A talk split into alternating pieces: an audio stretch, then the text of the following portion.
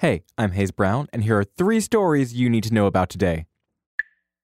Okay, so first up, President Donald Trump went to Capitol Hill on Tuesday to meet with Republican lawmakers, and holy cow, did a lot of stuff go down.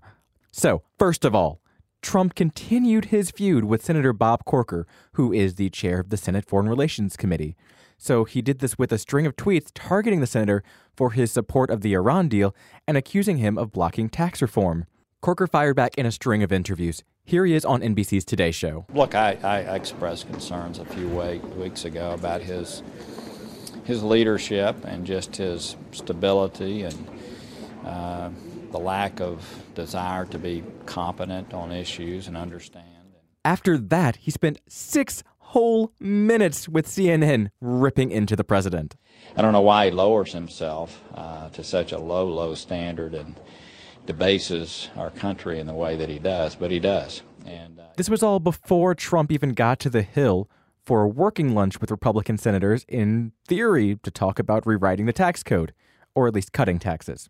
But while he was walking in, a person standing in the journalist area named Ryan T. Clayton managed to throw Russian flags at the president and yell, Trump is treason, before being carried off by Capitol Police.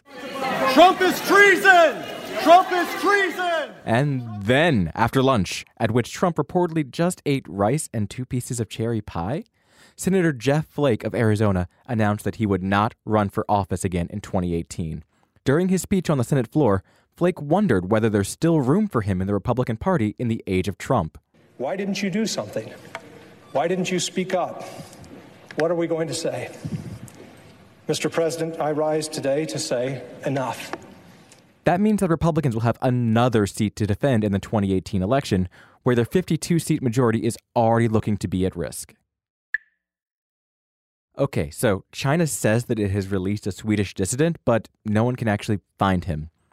Gui Minhai was one of a group of five booksellers and publishers in Hong Kong who was kidnapped by Chinese agents in 2015. China told Swedish officials that he'd been released on October 17th, but Gui Minhai's daughter, Angela Gui, said she had not heard from her father yet. The Chinese born Swedish publisher was kidnapped while he was on holiday in Thailand in 2015, and he was set to be released this month. Margot Wallström, the Swedish foreign minister, said that she was, quote, seeking further clarification, end quote, about his whereabouts. Photographer Terry Richardson has been banned from working with Condé Nast International. Allegations of sexual harassment and assault have been leveled against him for years.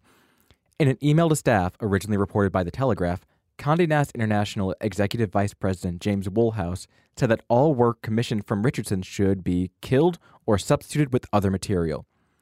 Condé Nast International representatives refused to confirm to BuzzFeed News whether Richardson had been banned from further work, but a source of the company confirmed the details in the Telegraph's report were correct. Richardson is best known for his work with designer brands and portraits of models, celebrities, and political figures. He also directed Miley Cyrus's Wrecking Ball music video. Remember that?